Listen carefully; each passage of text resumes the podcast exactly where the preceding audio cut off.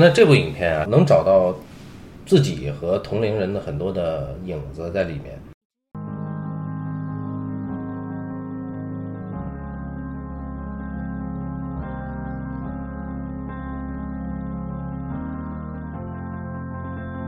这个电影里面，它讲述的关于这个女性所有的，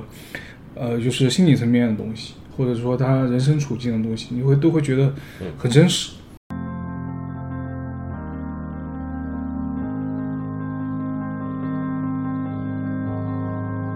这些东西因为脆弱，就变成了一个更固化的一种一种浪漫在里面。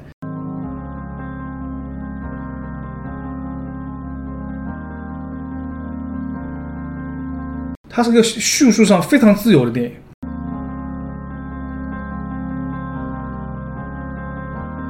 嗯，我们是有空隙的，我们这个空隙不是我们争取的，而是一种缺位。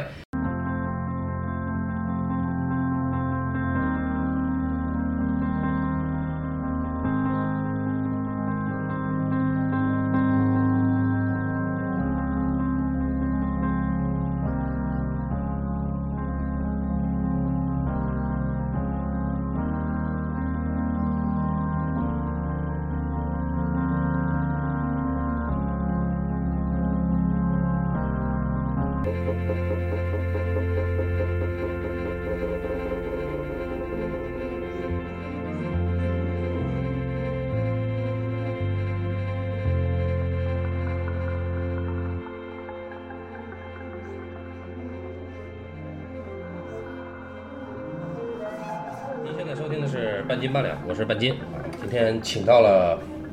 一棒老师，大家好，很久没做节目了啊，因为那个夏天太热，我们休息了一段时间。呃，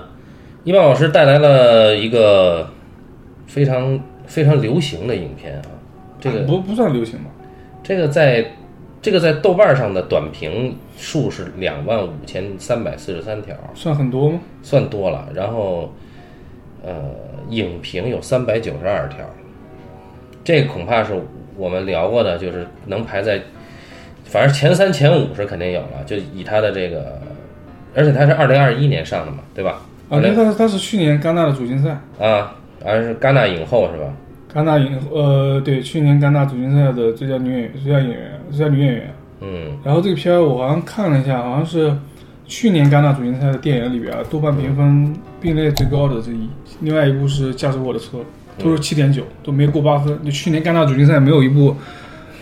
豆瓣过八分的电影，可能还有一些什么可能六分都没有的电影。那这部影片啊，能找到自己和同龄人的很多的影子在里面。嗯啊，不过我确实也需要知道一棒老师为什么很推崇这部影片，因为他说这部影片跟《爱情神话》是他想要聊的，就比较比较具有当代性的。呃，就是因为我们上次聊完《爱情神话》，顺便提，我就说，我可能这两年看过的，呃，这种题材的电影里面，我觉得那个《爱情神话》可能是中国的华语的爱情电影里面，嗯。比较富有新意的，嗯，对，然后另外一部全世界范围内的，我觉得可能对我来说这个冲击力比较大的是这一部。你是不是到现在还没有说这部电影叫什么？对啊，对，因为我那个刚才刚睡醒不久。呃，这部影片是世界上最糟糕的人哈啊，那个挪威的电影，挪威的导演。然后，当然是肯定是有多国的资金在里边。嗯，是这个导演所谓的奥斯陆的三部曲之一。啊，他还有三部曲。然后据说这个导演是拉斯福尼尔的亲戚。啊，他也叫什么提尔啊？嗯，对，约阿西姆提尔。对，我看这个影片就直观上啊，我先说说我的感觉啊，直观上的，因为一棒老师看这个影片看时间太长了，我们帮他那个唤醒记忆，顺便我也唤醒一下我的这个精神。我看这个影片直观的感觉就是，我觉得这个女主角的衣服都很漂亮啊，这是一个很很很不相关的一个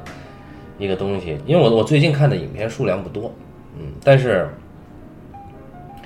呃，就以这个女主角或者男主角他穿的每一件衣服，我到现在都能想到，就到现在我都能想起来他每一件衣服，啊，不管是她身材本身还是一个很漂亮的一个一个身材哈、她穿这个穿这些衣服都能驾驭得了。但确实，呃，她这部影片给我第一印象就哇，这这个这个女生她穿的衣服都好漂亮啊，然后剩下的感觉就很轻，就这种轻轻的感觉，呃不是说那种轻浮的感觉，呃，就是它不是在跟你啊很严肃的我们在讨论一个东西，啊，没有没有那么严肃，没有那么没有那么有分量啊，但是呃，它会让我感觉到哦，哎，好像我身边就是这样的。它跟《爱情神话》有一点不一样的是，我还是能感觉到《爱情神话》里面有一些故意的幽默，嗯啊，就说我我在，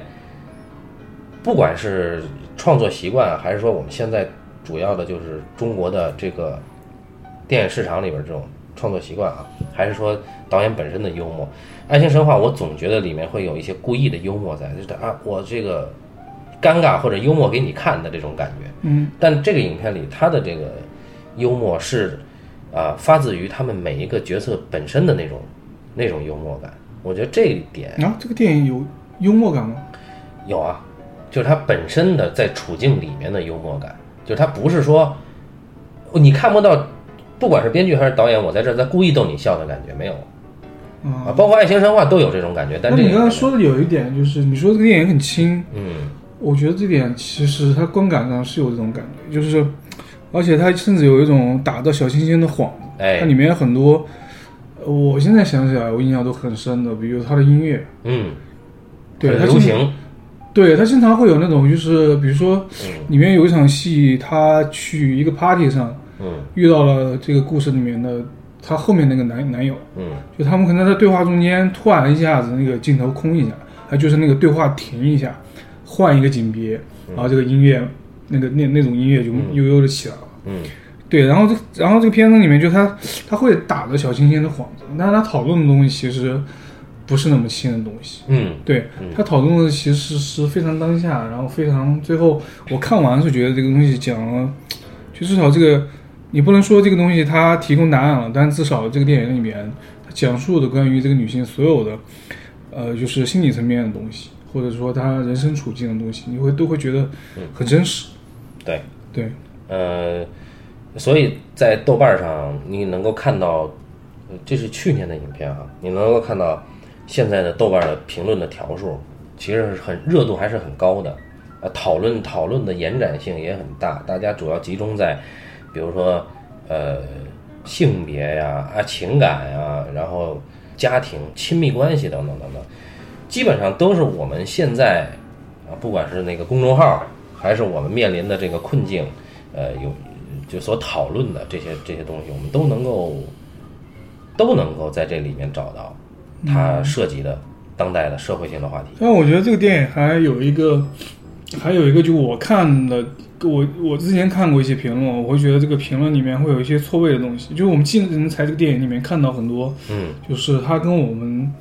呃同龄的，或者说年纪更轻一点的年轻人之间一些境遇之间的相似性。但与此同时，它又是一个其实这个环境跟我们的环境非常不一样的，因为它是一个北欧的环境。你能看到这个女这个女人其实她可能不需要，她可能呃可能故事一开始她还在学校里边，对吧？对然后她可能对，然后她可能不需要为生活发愁，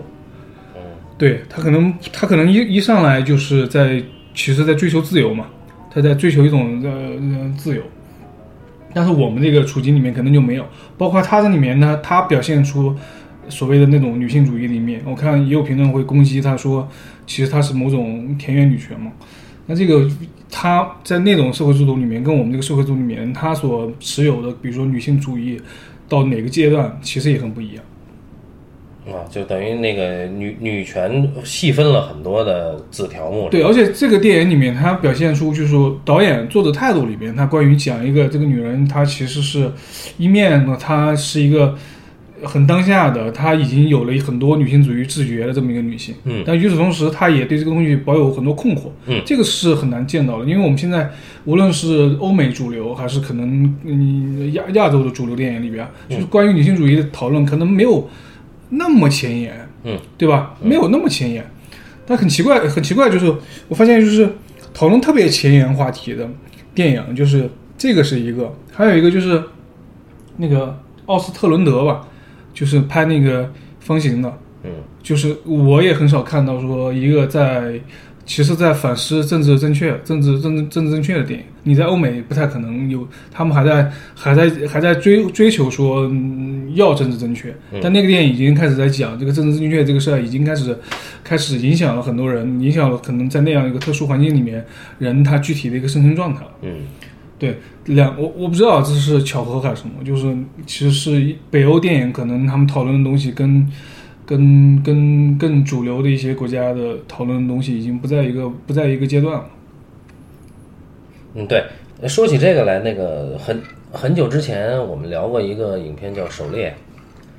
这个狩猎如果放在社会话题上，你说丹麦那个，对，啊，如果放在社会话题上，他是你是一个本身无罪的人，但是你被人就是被一种政治正确的环境加注在你身上，你这你你你成了一个呃呃洗不清的一个嫌疑人，呃，这个这种这种跳步性的思考，就就像你说的，我在在我们今天是是不可能去设想的，啊，因为我们今天连连政治正确那一步还没有到啊，然后而他们在可能反思一种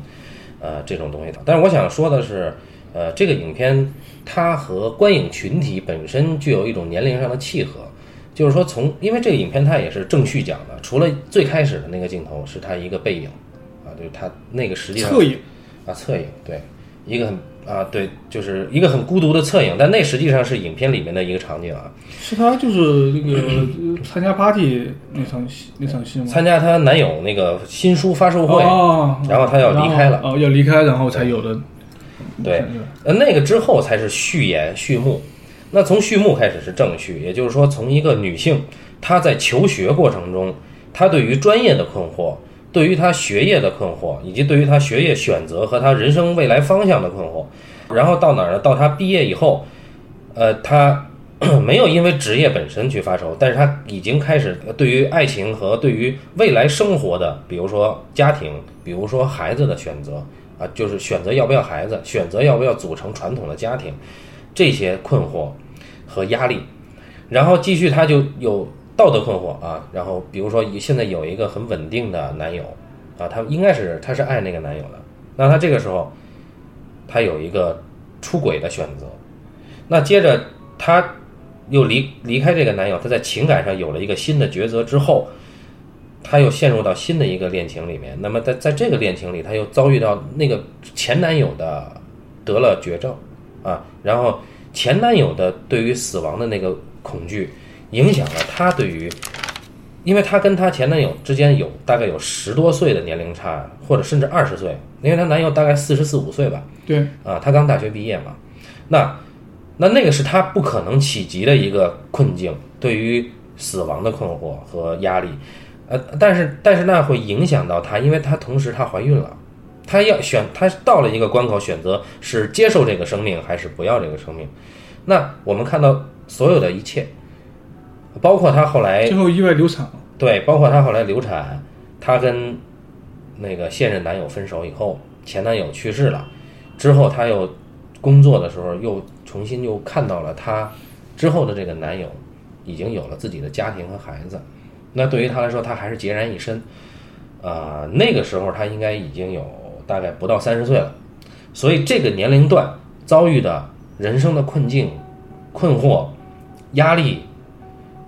以及焦虑，都和现在主流的观影群体的年龄段和他们面临的社会性的这些境遇是丝丝入扣的，啊，所以它会衍生出非常非常多的切身的讨论啊。但我觉得这影片的片名是很有意思的。这个影片的片名本身带有一种价值判断啊，不管是正说还是反说啊，它叫“世界上最糟糕的人”。那那显然我们能看到，就是呃，导演对这个女主角，那他他指的是这个女主角尤里亚·朱莉哈本身哈。那呃，我们能看出来，导演是对这个女主角的态度不是批判的。不不是批判，我啊觉得她像是这个女主角的一个很好的朋友。哎，对这个，故事里面，我觉得她她有一个这个尺度，其实是非常拿捏的。嗯我觉得我们作为创作者特别明白，就是你在写一个人物的时候，嗯就是你到底。呃，会，尤其是他，他是个男性创作者，他在写一个女性，然后还涉及到一些女性主义话题。嗯他写这个东西其实是非常小心的。他，但是你看那个看完那个片子，你会觉得，你会觉得，嗯，你你会忘掉说这个背后的作者他的性别，嗯，你你会觉得他这个人会跟这个女主角非常的亲近，嗯，对，无论是他在表现这个女主角的所有的内心的嗯各个方面，嗯。以及他甚至有时候你能看出来他在态度上，比如说会揶揄这个这个呃吐槽这个女主角一下，对，对，但等等等等这些，他都在一个非常合适的一个尺度里面，呃，像一个朋友，对，嗯，那那那这里边有趣的一个处理啊，就我为什么觉得他很轻，除了视觉上，这里有一个处理就是他用了旁白，对他用了旁白，啊，对，而那个旁白是个女性，就是比现比这个朱莉尤利亚年龄大的一个女性的声音。嗯，啊，她是很轻快的语速，在概述茱莉亚的人生关键节点。啊，比如她当时怎么想的，她说什么什么什么，这个我们在主流的院线电影里经常会遇到，但是在这个影片里的旁白，因为它带有一种这个影片带有一种人生传记的那种色彩，那这个影片的旁白，它产生了另外一种的意义啊，就是说哎，那你说你觉得你觉得那个旁白的发发起发起者是是谁？比女主角年纪更大的女性，可能是谁？对，她不是女主角嗯自己在说话，她有一个女性的声音，这个女性的声音是区别于这个女主角的。嗯。对，但我我很奇怪的是，我们没有看到这个女生，这个尤里亚在影片里有任何的朋友，有朋友，有朋友。哪儿哪儿哪儿什么时候有？她有一个室友，后来因为他有第一段恋情就分开了，就没再没再联系。啊，有他有啊，这么说吧，就呃，确实是不是没有哪个女性角色是他自己的朋友，嗯都是他的呃男朋友的朋友。对对他，无论是他第一男朋友还是第二。对，但我是这么理解这个女性这个旁白声音的。嗯，我觉得这个女性的旁白的声音很有可能是因为你你注意到这个里面的女主角她在尝试写小说嘛，嗯她尝试写小说这个事儿，我觉得很有意思。之呃之后再聊。就他在尝试写小说，他很有可能是，比如说他在未来的五年、十年，或者说就是他故事结尾，结尾已经在写小说，嗯，她写了一个其实跟他自己曾经的经历非常相关的一个小说，嗯，然后这个女性的可能里面这个故事里面的女性角色就是她自己，嗯所以那个旁白的声音有可能是从那发出的。而且他这个电影里面还有一个地方很呃讲过一句很有意思的台词，就是女主角自己讲过，因为她表现很迷茫，她在她在呃她在寻找很多东西的时候，她曾经很迷茫，她不知道怎么寻找，她很迷，她就就迷失掉了。她就她跟她是跟第一任男朋友讲过一句话，她说我好像是自己人生的观众。对，对他一下子就从自己这跳跳开了嘛，他也像是一个第三人称，就是他好几场戏，包括他跟他第一任男友分手那场戏里边，嗯。就会有那样的声音跳出来，跳出来好像在看着他们一样。那那个那个那个跳出来的人可能就是他自己。对。啊，你的意思是说他，呃，我觉得这个想法很有意思，就是说是是他创作出来的那个人物，虚构的那个人物，跟他自己又相关对。啊，然后又又抽离出来对。啊，然后你刚刚说轻的话题，我又想到一个，我不断的在回想这个，我我当时看到这个电影，嗯。我我我我挺喜欢他的，有还有一些原因，就是我觉得就是这个轻啊和重的关系，就是就这个片子，你看它的结构啊，就是它是用了好像十二个章节嘛，对，它用了十二个章节，这个就是很小说化的一个一个一个结构方式，嗯。而且它这个它是个叙述上非常自由的电影。就是你能看到它这个十二章节，并不是按照可能统一的一个规范或者格式嗯。去写的。它这个十二个章节可能有的非常非常短，对，有的很长，嗯。然后有的是那种可能啊一组蒙太奇段落就过去了，然后有的可能就只有一场戏，对，然后有的是那种可能呃叙述体的，然后有的又是那种议论体，比如说有一它其中有一章我记得叫 Me Too 时代的口交，对就是讲他怎么关于讲这个女性给这个尤其是作为女性主义者的女性如何给男性口交，接受给男性口交这个事儿。对吧？它这个它这个内章可能就是讲一个议论的事儿，就它叙述是非常自由的，它也有叙述、有议论、有很抒情的段落，然后。它与此同时，我认为它的自由没有带来，没有说造成这个电影它它的散乱，或者说它结构上的松散。它它其实是一个非常精密有力的一个一个一个一个一个剧本，是因为它购置了一个奥元，这个奥元紧密的在他跟两个男性、两个男友之间的关系，就是他所有的东西都在勾织这个东西，就是他是一个中间态的人物，他其实都在不经常在摇游游移。所以有的有的东西他会选择，哎，这个男友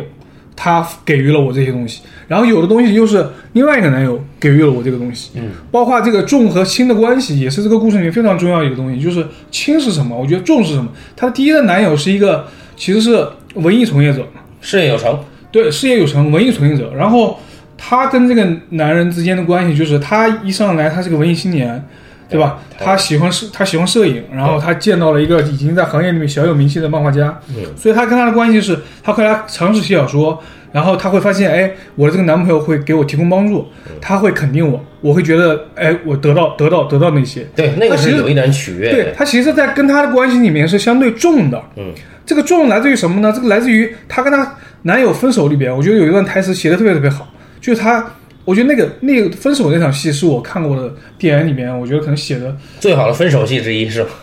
呃，可以这么说，因为我觉得它里面情绪非常非常复杂，它里面有好几层东西，就是您看到这个男性一开一上来接受这个事情，大家很他肯定不不愿意接受，然后他怎么去试图挽回，然后两个人又吵了一架，然后互相给对方戳刀子。然后最后又以以一场性爱结束，它里面的情绪非常非常复杂。那然后它中间那场面，就是这个女的跟那个男的吵架的时候，吵得非常本质。就这个女的会说，其实我嗯是因为你掌握了。比如说，你有弗洛伊德的心理分析，你掌握了那样的逻辑性，对你掌握了那样的语言方式，而我只有感受。对，你觉得我不？你觉得我比你弱势，是因为你能分析，而我不会。对你有逻辑，对你有话语，对你有那套东西。对，但是我只有感受。嗯，所以说，在那段关系里面，那个那个男人给他的东西一开始是重的，嗯，是重的。他后来想，我要选择一个轻的，选择一个轻的，就是。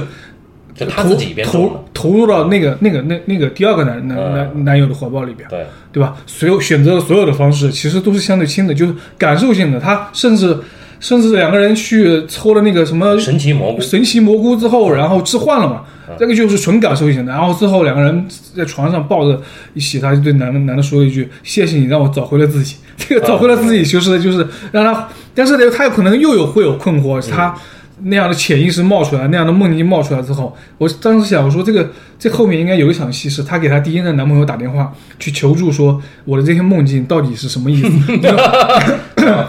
你用弗洛弗洛伊德给我解释一下，我觉得应该有那样一场戏，你知道吗？但是很不幸的是，她跟第二任男男友的关系之后，然后这个第二任男友有一天在垃圾桶里面捡到了她写的东西的时候，跟她说：“哎，你这个写的真棒啊，真好。”然后他就怒了，我操！对，那场戏太牛逼了。对，这个时候，这个时候这个亲又不能满足他了啊！对，对他又需要，对他需要，哎，好像有一个真的能在语言上。对吧？在那套东西上来帮助他，呃，一个一个一种话语的标准，对啊，能够给他一个他能够期待的认同，对啊。所以后面那场戏是，你想他在梦境里面梦见了，其实他的恐慌就是他作为一个女性主义者，也会有女性身体衰老那样的恐慌，所以他下场戏就是他在一个健身房里边跑步呢啊。啊，这是个非常有有意思的一个一个一个，你觉得哦？对，这个对你想想，他这个故事里面，就是他所有的东西都不是不是随便设置，的，它是非常精细，有很多样的细节。比如说，你想她怎么会跟她跟她第一任男友、第二任男友在 party 上认识之后，没有交换任何的联系方式，之后怎么相遇？她在书店工作，第二任男友是不可能看书的人啊。啊啊！但是呢，她设置说这个男友跑到店里是跟他的。跟他的女朋友去的，而且买一本跟瑜伽相关的书，嗯，这个都是合理的。对，然后他在跑步的时候，然后看见电视上那个人在聊，又唤起了他对于那套话语体系的对啊，对，而且而且就是你看他，他跟那个第一任男友的关系，就是有一个东西，我当时看了，就是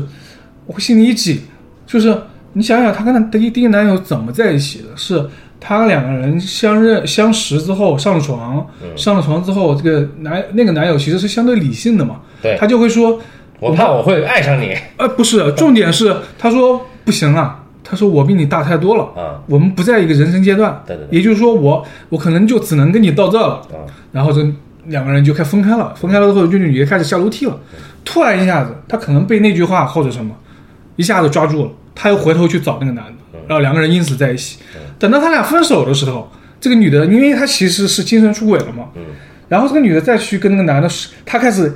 解释，甚至带有某种欺骗性，说我们为什么不在一起，他没有告诉那个男的说我心里有人了，嗯她说的都是，他开始说我们不在一个人生阶段。你知道吗？就是嗯用用他的话语，对，当时那个那个男人其实说我，那你像你用这个男人的角度想，你就会觉得我好难过，嗯，就是曾经我这些东西我都想到了，我他妈早说了，对我都我都说说好了，我都摆在最前面就说了。嗯，然后现在你要分手了，你你你你已经你甚至都已经找不到任何分手的理由了，你把这套东西重新拿出来，嗯。对。所以他这个他这个奥元，我觉得设计的非常有意思。就这个两个男性身上分别有什么样的特质，然后这两套特质其实都是他不停的不停的摇摆。对，你提这二元就是我我因为我看在我看第二遍的时候，呃，我是在梳理它每一个呃段落的那个名字标题，然后我就感触最深的是一个结构上的东西，就是就是他写的那个小说啊，就他第一次写的是一篇随笔，是在电笔记本上敲出来的，然后你就说那个迷途时代的对迷途时代的口交，他给他的当时的那个漫画家男友看，他很期待对方的评价。对，肯定的他。那我我我后来直接我们把这个跳过来啊，忽略到中间所有的段落，直接到下一个，他扔了自己的那个写的小说也好，还是草稿也好，扔到了废纸桶里，被捡到，实际上他是一种不期然的被现任男友看到了自己写的东西，那他怀着一种审视的态度，在在听现任男友的评价。那我们来对比这两个段落，我我当时的反应是，这是一种权力关系的反转，就是不管是话语权，还是说我们因为知识和艺术创作的地位先后已经有的地位和已经没有的和和正在想要有的地位的这种差距的诞生的权利，在她和前男友漫画家男友相处的时候，漫画家男友是处于就我可以给我们的生活定调的这个地位的，对吧？然后你写的这个我觉得很好，但我觉得有点夸张。接着他说：“你是为了让我嗨起来，turn me on 才才写的吗？”他没有那个朱莉没有否认，嗯，他俩就后来他俩就都都就就就开始就就开始做爱了。那我们后再看反过来，反过来这个有一个前设的情绪是，朱莉知道她的前男友得了癌症，这个时候她正在呃一种不管是愧疚懊丧的情绪里，然后她跟她现男友，这个她现男友看到了她写的那个东西的时候，她现男友对她那个评价都被她视为是一种外行人的，为了取悦她，她问是因为我写的你才说好是吧？最关键的，她后面捅刀子捅的是一句：“你都五十了，还在给人端咖啡。”这个是非常伤人的，而且是一种审视的居高临下的指摘。那这个时候我们看到，这个确实他俩的这个亲密关系里面，他是定调的那个人了。也就是说，他你说的这个重和轻啊，他反转了。嗯，对，所以就是我很赞同你刚才说的那个，他在两段情感里面，他是有一个呃相互的二元的这个结构意识的。那同时呢，性转版的红玫瑰与白玫瑰。对，这两个男的，一个是红玫瑰，一个是白玫瑰。但这个红玫瑰、白玫瑰其实是他在这个故事、这个片子里面，就是这个女主角有一段，她跟她第二任男朋友两个人在聊她第二任男朋友的前女友的时候聊过。的。啊。她说：“我其实不在乎你给你还关不关注她的那个 ins，，ins 啊。但但是我只关注说不要让我跟他成为你的红玫瑰与白玫瑰。”啊，对，那其实这个故事里面，我觉得这两个男这两个男主角其实是这个女主角的红玫瑰与白玫瑰，这个故只不过是红玫瑰和白玫瑰并不足够填满它，呃，对对，可能还有其他的这个七色玫瑰什么的。就是说，她对于现男友的这个审视和挑剔，以及她对前男友的这个态度，是单纯的情感上的，呃，就两段情感之间的一种比较，是没有那个是那个时候还没有得知自己怀孕的啊，所以所以就是我要强调一下，就是在结构上，它是后面才有的怀孕这个情节，前面是没有的，前面只是他在健身房圣诞节的时候仰视那个评论节目，嗯。然后那种话语的争鸣是她所渴望的，啊，尽管，呃，之前有一次就是她男友在在她男友家里，她男友和她的朋友在吐槽这个，先是说弗洛伊德，后来又开始吐槽他们，呃，电影篡改了他的那个漫画的角色，把肛门给弄没了嘛，啊，这个故事里面它关于这个两性性别心理的东西的很多东西都很细腻。她这个女主角就是她，其实第一场戏，她认识她第一任男友的第一场戏，她就是她已经看过这个男这个漫画家的漫画，他只是有印象，他有印象，但他那个印象有个重点，就是说他觉得那个漫画家的漫画里面涉嫌性别歧视。他最后在那个节目电那个广播节目里面，那个电台节目里面，那个男性其实面对了两个女性，嗯，那一个他的第一那个那个男朋友面对了两个女性，那两个女性在在攻击他说你这个漫画里面涉嫌性别歧视的部分，嗯，然后然后他在说他在说这个东西我艺术创作是什么样的，我其实是在写那样一种男性。对，我觉得这个也很像，很像这个导演跳出来说，我在写一个什么样的女性，我不是在写一个可能，比如说嗯不彻底的女性主义者。对，他后来他去探望他那个生病的男前男友的时候，他们两个一开始啊，我们看发现很很平静啊，然后那种那种交流还是很又理智又平静。但到后来，哎，就是他们两个已经到了最亲密的那个时候，这俩人并排一起躺在病床上啊，到了最亲密的时候，我们发现这个她的前男友说了一句话，就说你、你一到关键时刻你就逃跑，他说你是不是不想要这个孩子，嗯。是吧？对，类似吧，反正就是他的意思就是说，每当你知道这个里面的这个台词其实很深啊。嗯他在他这个在在这个女性听来，像像是这个男性在说，呃，你好像还在犯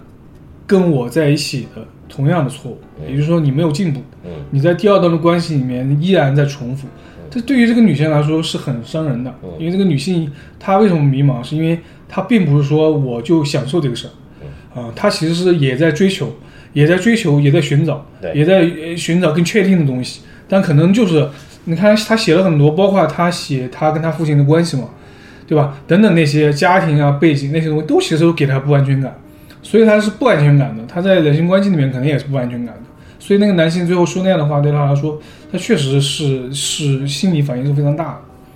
对，在那个那个时候，还是这个前男友他具有这个评价的这个话语嘛，而且他给他他给你总结，又给你定调啊，你这个每到这个时候你总是这样哈，这个你又掉链子，呃你逃不开的一个权力的这么一个落差，他们每个人都有软肋，而且当这个亲密关系里面，就像我们也一样，嗯亲密关系里面往往是这个戳刀子戳的最准的，就直接戳到软肋里边。每每一次就是他们里面亲密关系里面吵架都是这样，都是嗯知道你软肋的。然后第一任男朋友跟他跟他分手的时候也会说，你看你也不敢反抗你的爸爸，你你就跟我对，啊。你就你你就因为那场确实他跟他他两个人一起去见女主角他爸的时候，嗯。女主角他爸明显在撒谎，嗯。然后最后这个女主角她也她确实也没有说任何话，反倒是她的当时的那个男朋友在帮她去对抗她的父亲。嗯，这个女生她本身在就除了跟她现任男友，她本身在对于这种固有的权权力结构的，不管是父权还是她前男友的这种权力结构，他一直是处于弱势的啊。他而且他这次你看他有了孩子，他真的是出于呃歉疚或者是呃关心她前男友要去世了才去探病的吗？我很欣赏他的这个动机的复杂性啊，就是说，比如说我们去探病，一方面肯定是朋友病了，你出于义务、出于友情，你去探，哎，但是真正的戏剧性是你去探病的这个之外，弦外之音是你自己的困惑是什么？她把自己怀孕要不要孩子，也就是说她未来的这哎，我现在不太记得那个故事里面是讲她第二，她就是怀孕，就是这个第二任男朋友是不想要孩子的，对吧？啊说过，说过，那这个也也挺挺准，因为这个他其实用很长，我当时看第一遍看的时候，我我对有对那段戏还挺奇怪的，我说他为什么花那么大篇幅在讲这个她第二个男朋友跟她这个男朋友的女朋友，对跟他那个女朋友之间那些事儿，讲了很多，讲这两个人干嘛？他这个有点环保主义者嘛，对他这个讲了很多这个我们现在应该怎么做，嗯然后、嗯、不怎么做的话，就会给不呃其他地方的人带来什么样的灾难，带来什么样的这些呃危险。那个人就属于是被他当时的女朋友拖着走的，对他的他的观点受到了影响，对，啊。包括他可能也会觉得，哎，不要再生孩子，这个这样这样的环境里面了。然后，所以那两个人就是一个是承受了那个女主角是承受了语言的重负，然后这个男的是 这个男的是承受了意义的重负。这个意义的重负就是我们活着已经是西方人罪恶了。啊然后这两个人就分别抛弃了这个，一个抛弃了这个语言，一个抛弃了意义，两个人在一个 party 里相遇了。然后在 party 里相遇了，我觉得这场戏太精彩了。啊，这场戏我太喜欢了，就整个 party 的两个人就是讨论我们我们俩这这场戏的标题就叫我们俩这么干是不是出轨？啊就所有的戏都围绕这个事儿。你看这个说他设置了所有的这个空间是什么？两个人在床上，但是坐着聊天，在讲对方彼此 最深的秘密是什么。嗯然后后面是说两个人跑到卫生间里面去，两个人去观察对方小便，就特最私密的场所，但两个人就是没有亲密动作，没有接吻，没有这个上床，嗯就是没有。但是你能发现这两个人都就就是就是可能。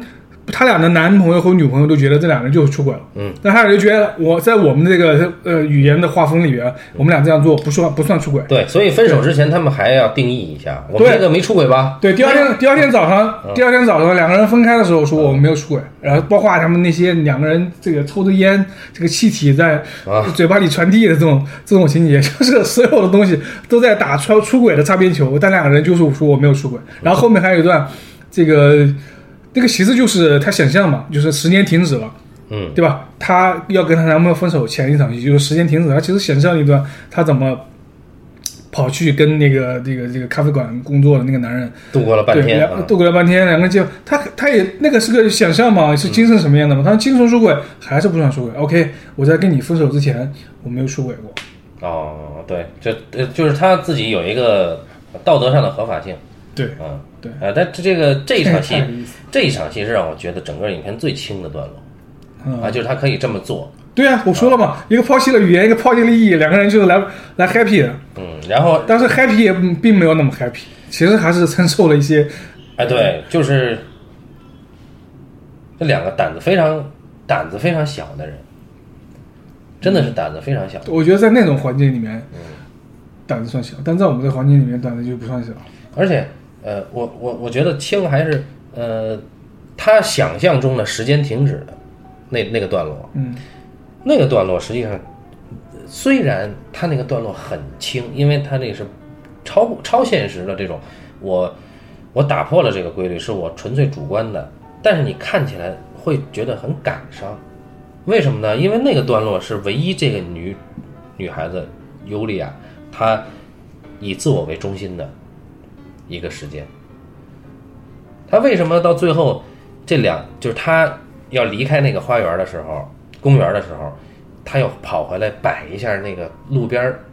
拥抱的两个人的那个手的位置，就他他能够操控，他能够随着他的心去操控这个时间和里面的人，呃，但是又很有限。就灰姑娘的魔法已经快要失效了，嗯，啊，她她呃很很感伤，也很轻，但是呃，你就会觉得呃这个女孩活着还是真是挺不容易的，因为因为她确实不管她她在一开始选专业的时候，她要活在不同的标准里边啊，比如说我是优等生，啊我是尖子生，我来医学院就是为了这个我的一直以来的优异成绩是在这么顶级的学府里才优异成绩才牛逼啊。一一定是要这样一个概念之上再加概念，标准之上再加标准的这么一个很累很累的女孩子，到最后她解放，解放就是去拍照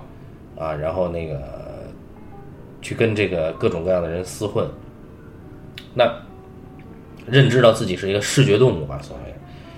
但他依然还是受限，受限，受限在这个有成就的这个漫画家的生活里，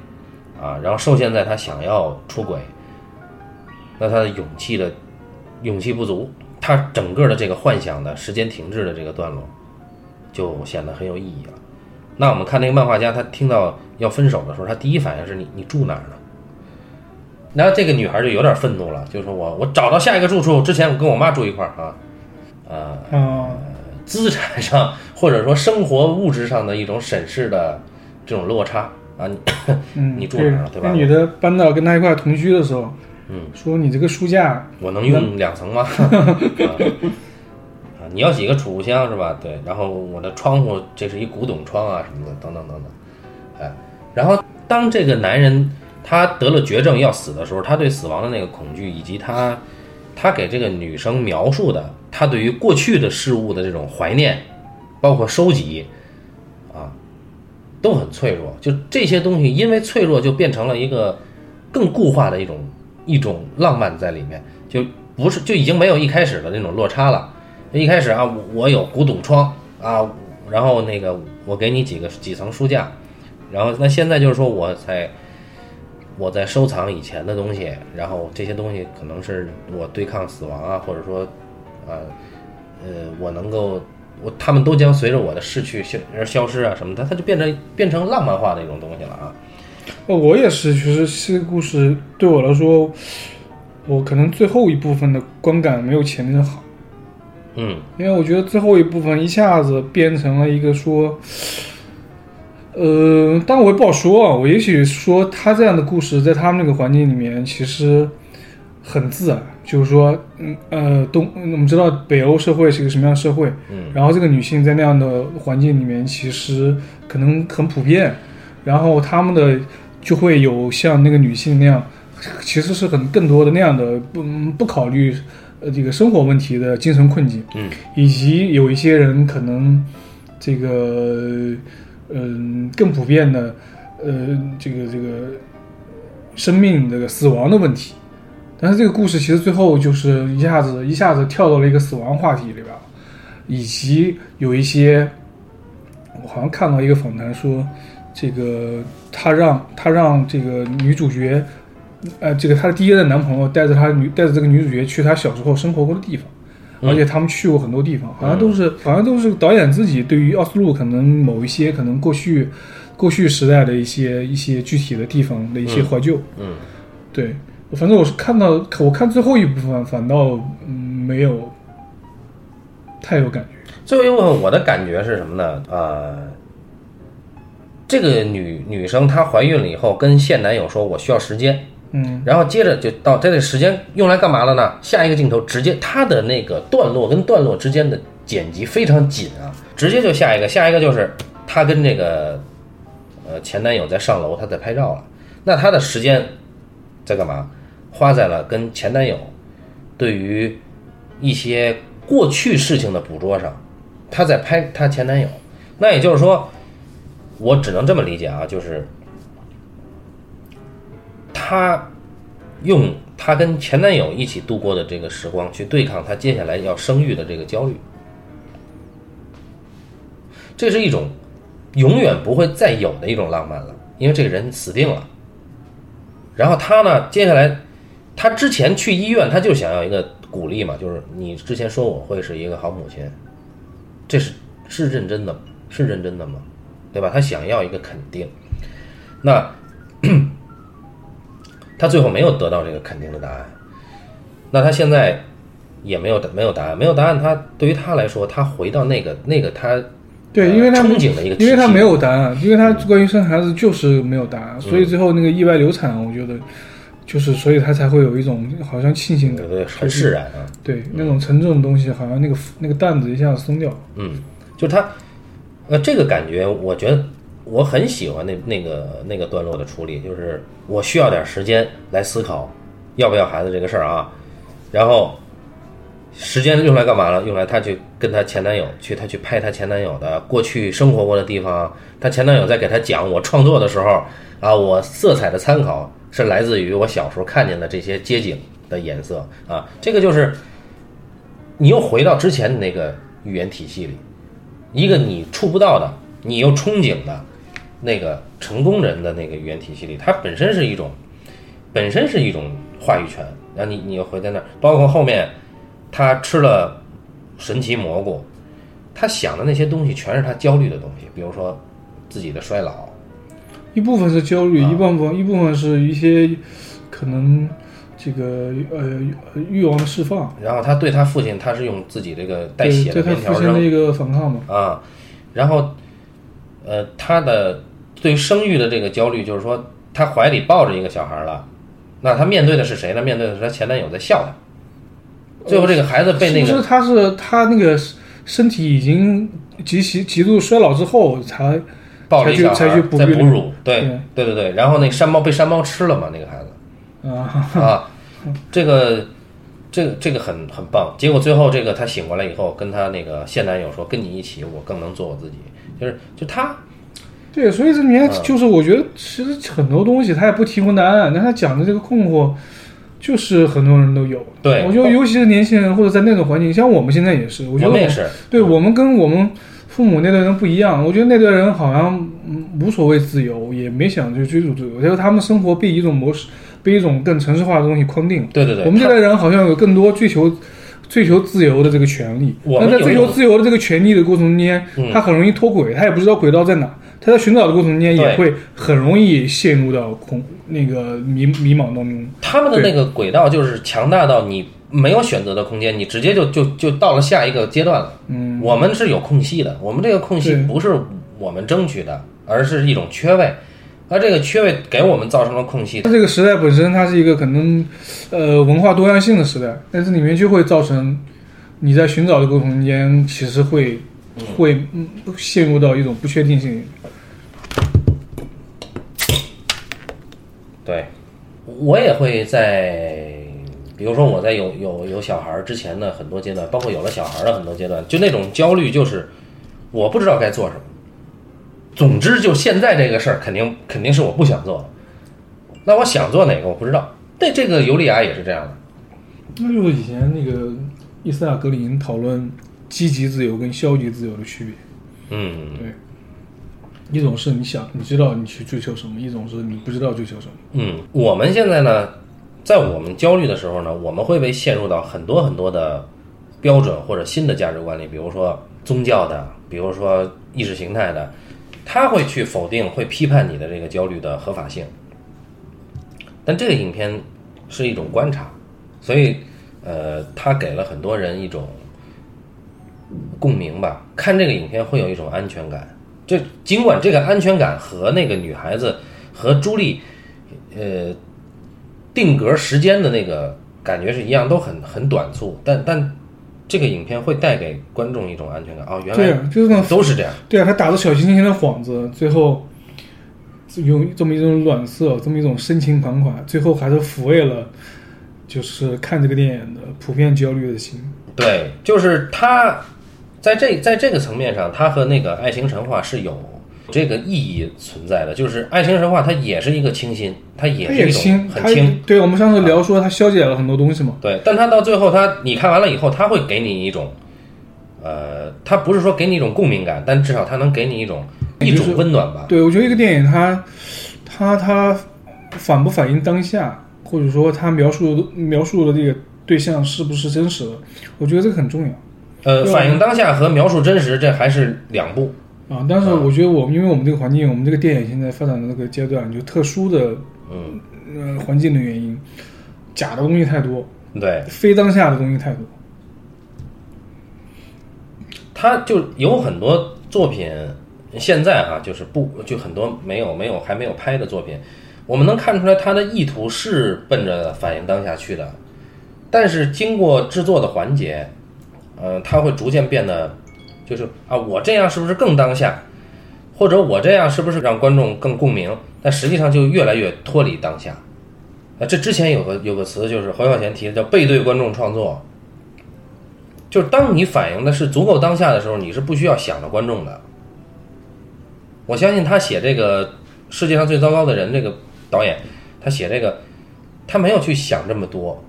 就就像他标题一样，他起的非常我怀疑，我怀疑他很有可能写的就是一个跟他关系很近的女生女生。哦，对，我觉得这个女性一定是在他的生活中间，呃，很重要，或者说跟他关系很亲近的一个人。嗯嗯嗯，对。啊，就提到这个青哈，看看过那个有一个爱情片，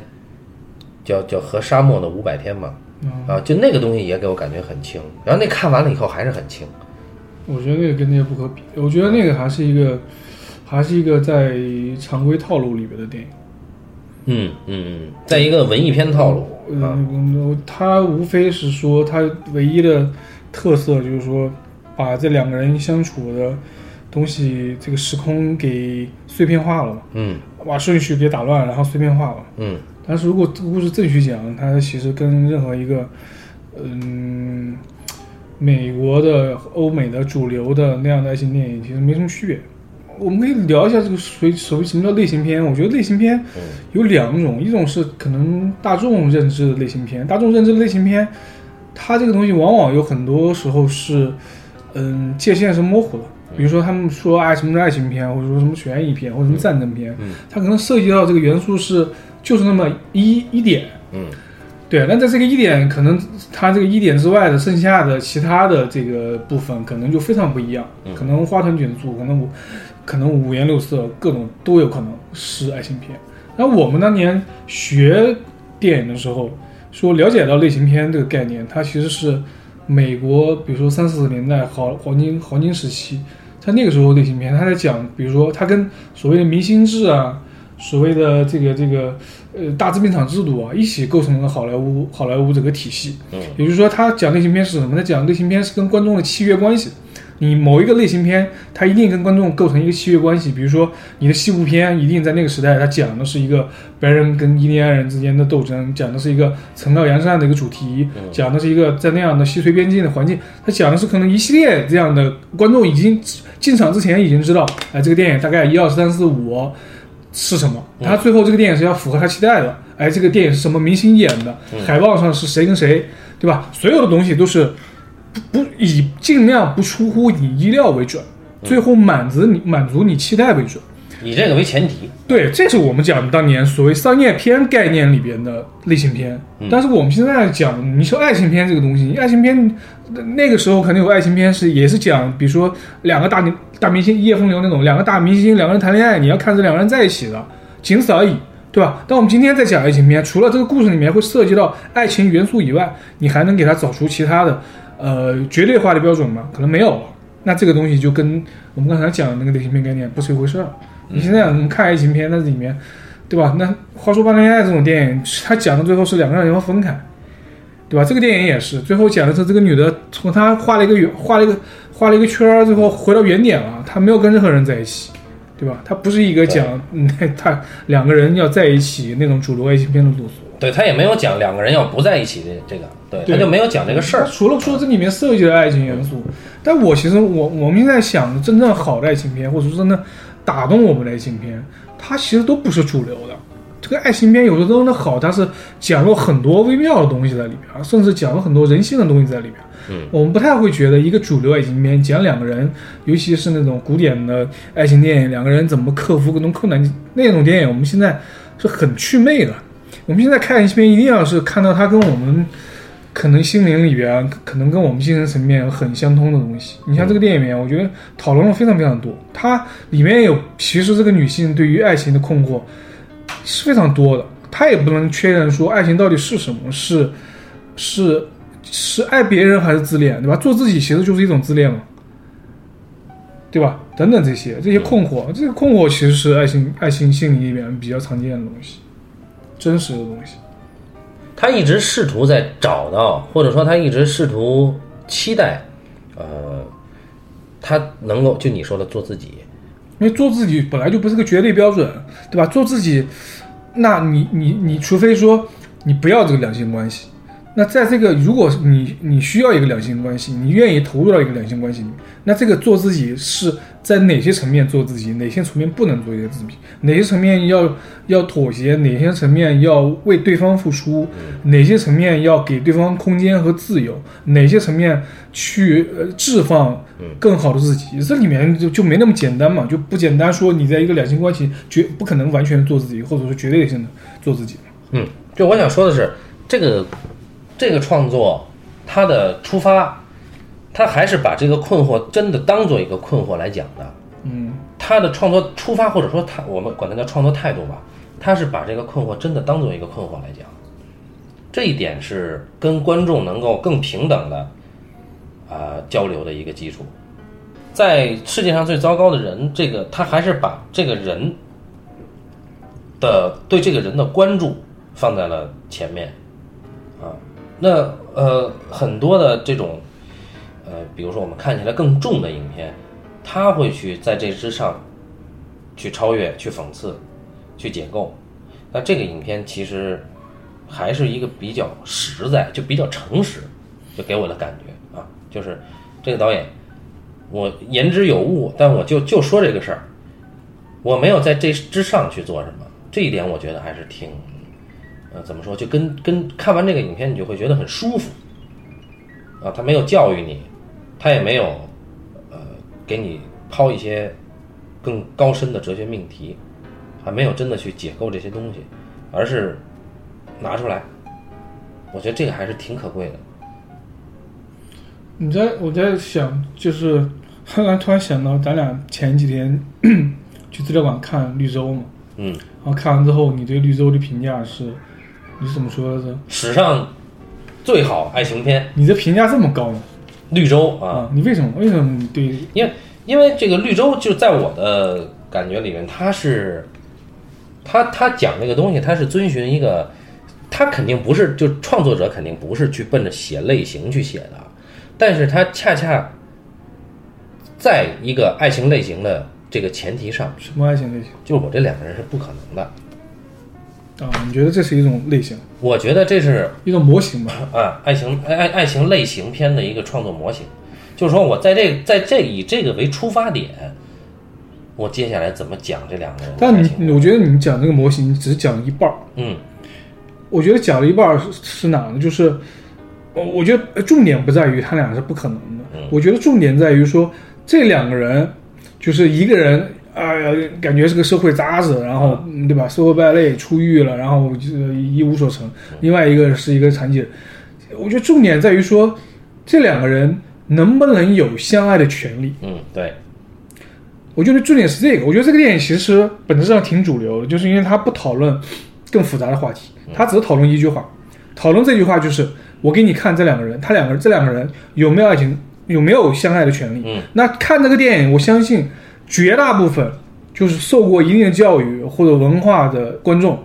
答案心里面的答案是非常明确的，嗯。就是有。嗯。但是这里边设置的这个两呃这呃这两个人物，他身边的所有人，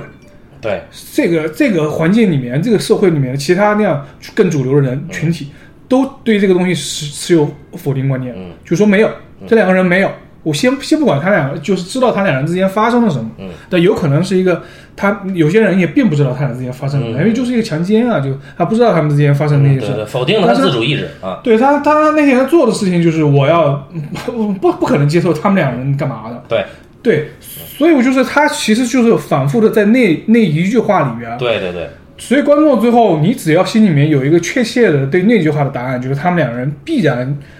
拥有相爱的权利，嗯，你就会被那个电影感感染。对，这个就是我你刚才说我说了一半儿，我这个一半儿就是他的创作前提。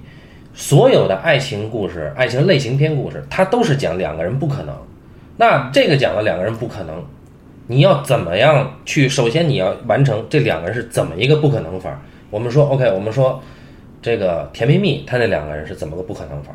啊？然后我们说最俗的金玉盟，这两个人他怎么个不可能法？西雅图夜未眠是怎么个不可能法？最后我们看在技巧上你解决了这两个人怎么能在一起？这他妈是最普通的一个爱情片，但是这里面它超越了，它没有在技巧上给你解决，它给你解决的是所有的一切都在告诉你这两个人就不能，不可能。最后这两个人，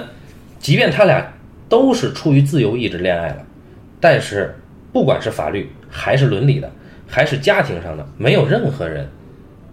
能够让他俩能没能够让他俩成，没有。所以就最后那种撕裂的感觉，就是你你他真的就撕毁了你对于这你刚才说的，就是你认同他俩一定是有恋爱的权利，并且他俩是相爱的，他每一步都在撕裂你对于这个事情的判断，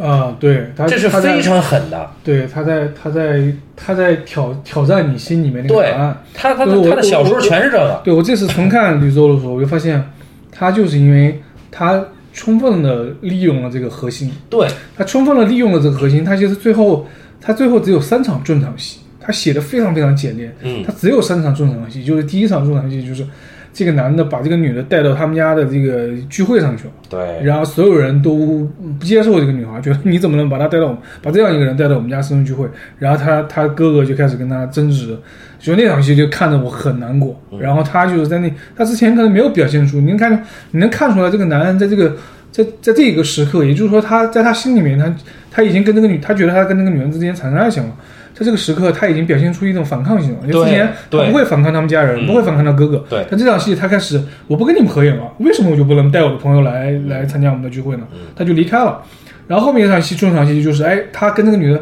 两个人做爱，然后被别人呃 发现了，发现就直接还弄到警察局。然后那时候警察局又看到另外一个人在反抗，就这个女的在反抗，用非常激烈的动作，她说不出话，但她试图告诉那些人，就是，哎，现在发生的并不是你你们想的，你们说的不对啊。对，然后再最后一场戏，又是这个男人在做非常激烈的动作，爬树、弄树干儿，然后这个女的用录音机跟他，就他最后三场戏全在讲这两个人，就像就像那个那个那个白蛇里边要怎么冲破白法海的，什么呀？我操！对呀、这两个人最后三场这场戏干的事儿就是这个事儿。不是这两个人最后三场戏干的就是我们有自由意志对，我们有自由意志，我们要冲破障碍。啊，就是说你们说的这些东西跟我们的没关系，我们要我们我们做的这件事情是我们发自于我们自由意志去做的这件事，法所以海不懂爱嘛？对，操！所以 李沧东呢，就是你看他那个烧纸那那本书和陆川有很多份那本书，他写东西，他有一个假想敌的。我我我就是我刀刀就冲着那个戳的，你你不是这么着，我我就那样。他写东西他有一个假想敌，他斗争意识极强，这个人啊。嗨，你怎么聊到这？所以所以就是那个你刚才提到了嘛，就是我我给他的这个盖棺定论就是史上最佳爱情片。对，在之前我的认知范围，我觉得史上最佳爱情片《乱云》。啊，你这个都挺独特。对，但后来我发现这个《乱云》，它毕竟还是没有超越到那个我们对于爱情片的那个认知。但这个绿洲人家本来就没有奔着这个写，但它恰巧符合了这个前提，那我就把它这样归一下啊，所以这也是一个也也是一个笑谈啊。所以我们就可能说说说多了啊。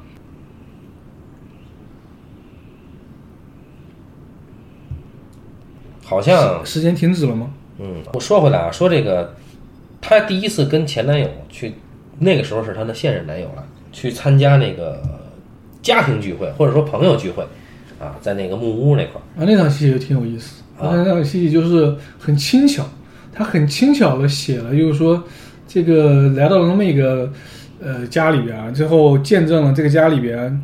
婚姻状况什么样的，有孩子的家庭，以及最后对这个呃大家这个挺 happy。嗯，突然这个女的这个头被灯撞了，然后感觉好像内心里面所有的愤怒全爆发出来，两个人爆发了，夫妻俩爆发了一场争吵，这是一种他想象的一种那样的婚姻状态。然后第二天早上起来，俩人又好了，嗯啊，对，就是，呃，他刻意的把它放在这儿，首先一个就是他被那个那个女人首先审视了他嘛，那你是干嘛的？你将来打算干嘛？嗯，啊，你是不是已经开始写作了什么的？就其实是很冒犯的啊。但是对于他来说是一种身份地位上的压力，呃，然后然后也接着就是要不要孩子的压力啊，之后就是嗯其这个标题叫其他人啊，之后你就再再说作为一个传统家庭，你，展现了一共两个家庭嘛，那他要不要接变成将来变成那样啊？它是一种焦虑。另外，呃，在酒桌上，他们提到了这个性别啊，啊这个这个话题哦，就是说跟那个男的，那男的就是他的一个大胡子朋友嘛，那大胡子朋友就说这个精子数的问题嘛，提到了，最后然后那女主角说，我了解所有的跟男性对，比如说阳痿啊、早泄啊，嗯我知道这些，但你们男性完全不了解月经是咋回事。对，这这个就是说，这个女主人公她的性别意识很自觉啊，她也有胆量去提，这是这是第一次，应该是她她提出来的那个，这是她的一种性别立场上的反击啊，就是从这一刻开始到 Me Too 时代的口交，就达到了她性别上的一种性别意识上的一种巅峰啊。我觉得那篇文章就是那个那一段议论的部分，恰恰其实是一个困惑，恰恰是他讲他在讲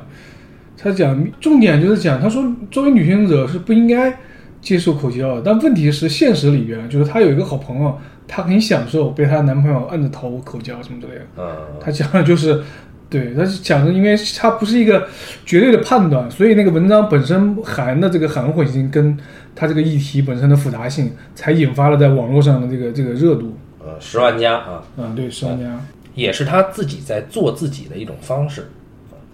创作，他他提到，我也想像你一样，就是能有漫画留存于世这种。你在做创作，这是一个，呃，这也是创作，也是一个做自己的方式。那后来他创作了，但是他放到了那个，